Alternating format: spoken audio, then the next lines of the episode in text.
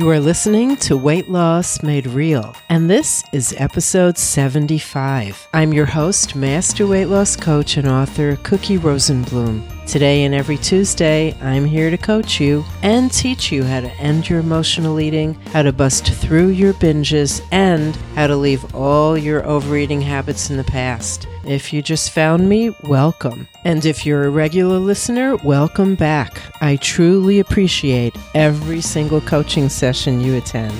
Here's what we're going to talk about today why you must have clear guidelines for weight loss. So get comfortable, get ready to be coached. We're going to dive right in.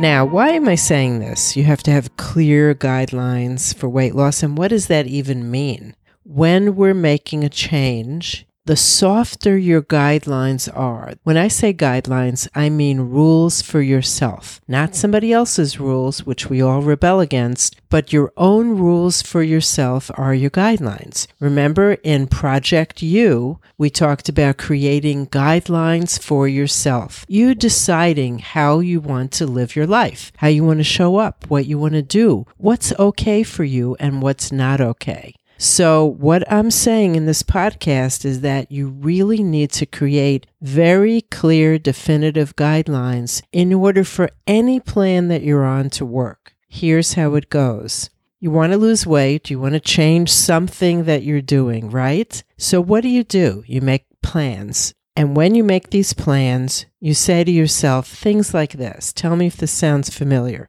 Okay, I'm really going to try to be good. Or I'm going to try to eat less. Or I'm going to try to do better. Now, I know that you're committed. I know that you're excited. Even if this is something that you're trying for the 28th time, it doesn't matter. Every time that you try to do this may be that one step closer and closer to what you want. But listen to the way that you're talking about what you're going to do. These are not clear guidelines. These are very soft, flexible guidelines. And in a lot of parts of life, it's really good and important to be flexible. But when you want to change something, this doesn't work. Now, here's why it does not work to be so soft and to just say, I'm going to try to be good. There's two main reasons why it doesn't work. One is what do these good intentioned, well intentioned statements actually mean? They're very, very vague. How do you know when you're being good? What is good and what is bad?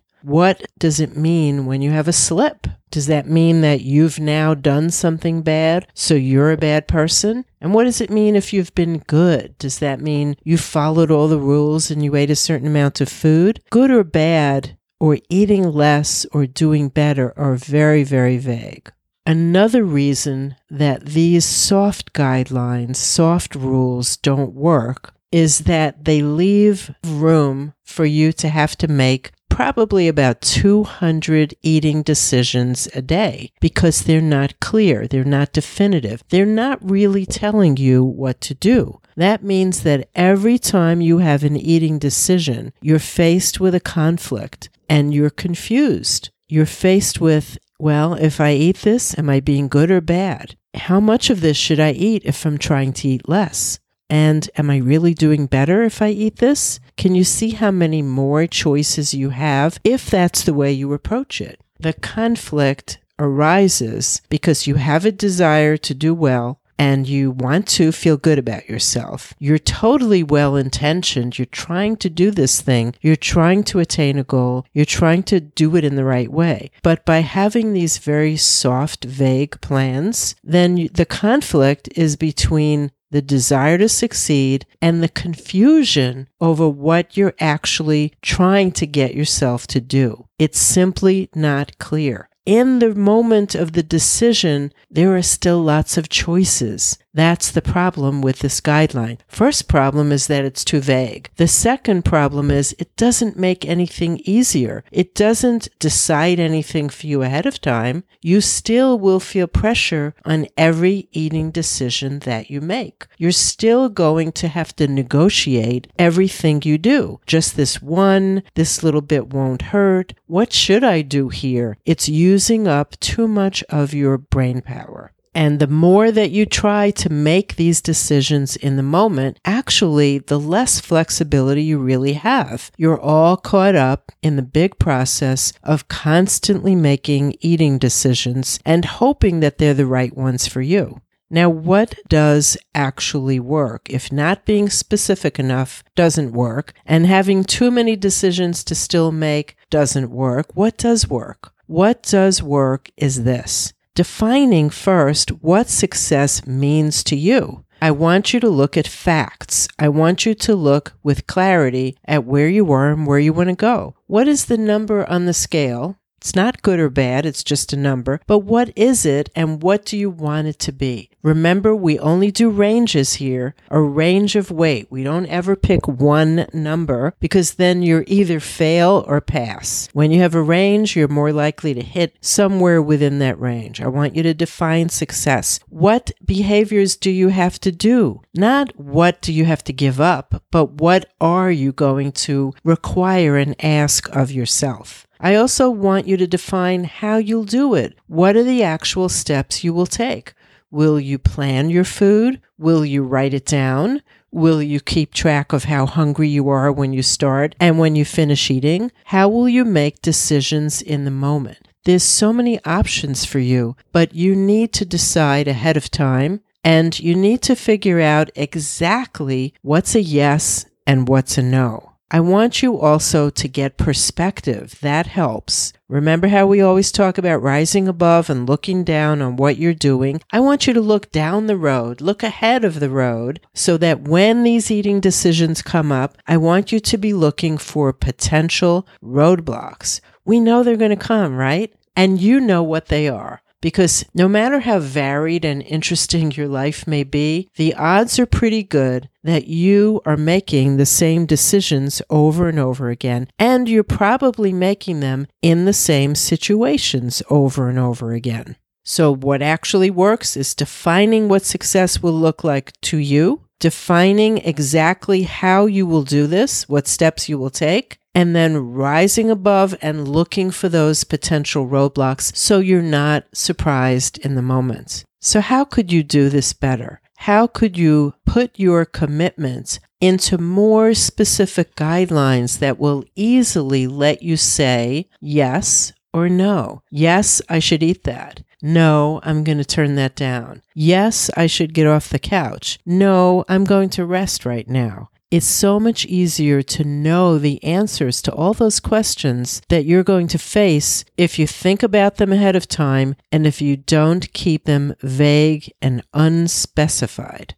Number one, get those clear guidelines. What are you going to do? How will you trust yourself? By trust yourself, what I mean is this you're creating guidelines, right? You're the creator, you're the author. There's no rebelling against them. This is how you learn to trust yourself. You decide. If you decide you're going to do something and it doesn't work, that's just feedback for you to go back to the drawing board and make another new decision on what you're going to do instead. When you make all these decisions ahead of time, you're using your higher brain, Think of it as the adult in your life that wants what's best for you, even when your inner child wants what's delicious in the moment. So you're going to set clear guidelines. You're going to learn how to trust yourself. I want everything to be doable and be open to taking advice. Look for guidance where you can. Use the podcast where appropriate but I want you to do something different than you've been doing. Because if you keep doing what you've been doing, you know the old saying, you're going to get results that are exactly what you've been doing. If what you've been doing is in the moment and being vague, you know that's not going to work. If what you've been doing is waiting for the last minute and making 200 food decisions every day, you know that's not going to work either because you will be exhausted from making decisions. And finally, you'll hear yourself saying something that you don't really mean, but that will be something like, oh, I just don't care anymore. You know how that goes. I want you to be exact in what you're going to do. What will you eat? When will you eat it? How will it be eaten? How will it be prepared? How will you get it? How will you prep it? How will you cook it? What exactly are you going to do? So when you're faced in that moment with a yes or no decision, you will know exactly what to do. When it comes to those roadblocks we talked about, you know they're coming, right? I want you to be excited for them to come up because the better you get at dealing with those roadblocks, nothing will phase you, nothing will throw you off track. Everyone runs into them, but you will become adept at knowing exactly what to do with them. I want you to all know what you're willing to do. I don't want you to make a plan that sounds great and that maybe your mom would be proud of and maybe you would be proud of, but the reality is you're not going to do it. What are you willing to do? Make this plan and then see what happens. When it comes to the moment of decision and following that plan of what you are willing to do, then I want you to pause and assess what's going on. If you're anywhere off track, then just regroup. Get that information, get that feedback, and regroup. Be flexible. Fall down and get back up. Falling down is not the end. Not getting back up is always the end. How you're going to do it is to be really specific. Let's talk about some examples. Instead of saying, I'm going to be good, you could say something like, I'm going to eat no processed food. Listen to how clear that is. Is it black and white? Yes. Does it have to mean for the rest of your life? No. And you can change it, but it will give you a very definitive guideline that will let you say yes or no to what's in front of you. It will make that choice a heck of a lot easier than, I don't know, I'm trying to be good. Instead of saying, I will eat less, you can say something like, I'm going to eat from when I'm a little bit hungry, and I'm going to stop when I'm comfortably, lightly satisfied. And I want you to go back and print out the physical hunger scale. And I want you to not just say, I'm eating when I'm hungry. I want you to quantify it and put an actual number on it so that you're not kidding yourself. If you're hungry, let me hear how hungry you are. If you think you've had enough, let me hear the number. I want you to pay attention to it until it becomes totally natural to you, like somebody who never had an eating issue at all in the first place. Now, instead of saying, I'm going to do better, what does that mean? I want you to truly be more specific. We talked about not eating processed foods. I'm not telling you that you can or can't eat anything, but you have to be honest and decide what foods work for you and what foods don't. If something doesn't work for you, if it makes you feel like there's no way you could stop until it's gone, if it promotes weight gain and if it leads to the next night more the same and the next night and the next night, something is telling you that that food in your body right now, it's not a good mix. It's not that you can't have it, but is it giving you what you want? So that could be a case where you say, I'm going to say no to chips right now. You're not saying forever, but right now you're making a clear, definitive, instead of vague, I'll do better. I want you to be totally specific, clear guidelines. Here's what I want you to think about this week.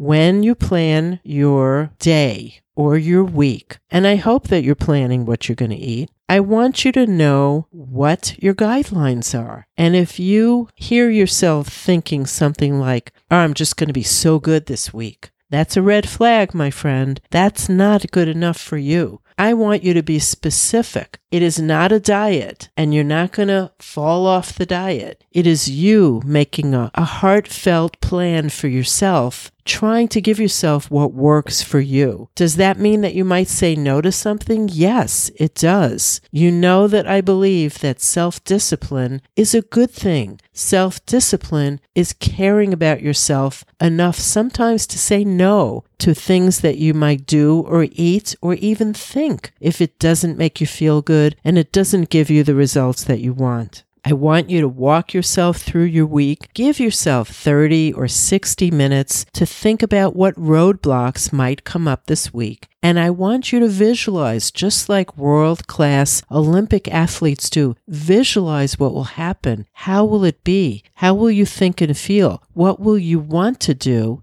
And what will you do? Notice how clear I want you to be. I want you to visualize exactly what you're going to do and exactly what you're going to eat. Might you have to change in the moment if something you planned on is not available? Yes but you're still starting with a smart guideline, and that will help you make a decision, even if you have to change it and be flexible. Let's remember for this week, be on the lookout for any time that you're vague. It's going to lead you down a path that you don't want to go. And make sure that your guidelines are clear and crisp and easy to say yes or no to when they come up. And if you hear yourself saying, I'm going to try to be good, I'm going to try to eat less, or I'm going to try to do better, notice those red flags and change them. Go in and fix them. I know you can do this. That's it for this subject in our coaching session today. You know what you're going to think about and focus on for this week. Before you go, I want to just remind you to check the show notes because in them you'll see all the different ways that you can work with me, whether it's my private coaching or my freedom group for emotional eating or the brain over binge group that I do with Kathryn Hansen. There are several ways that we can connect, so take a peek over there. Don't forget to grab a copy of my book as my gift to you if you don't already have one. And I hope to see you back here next week where we will continue, as always, to work on this emotional eating and the binge eating step by step until they both become something that you used to do because we both know that is your ultimate goal.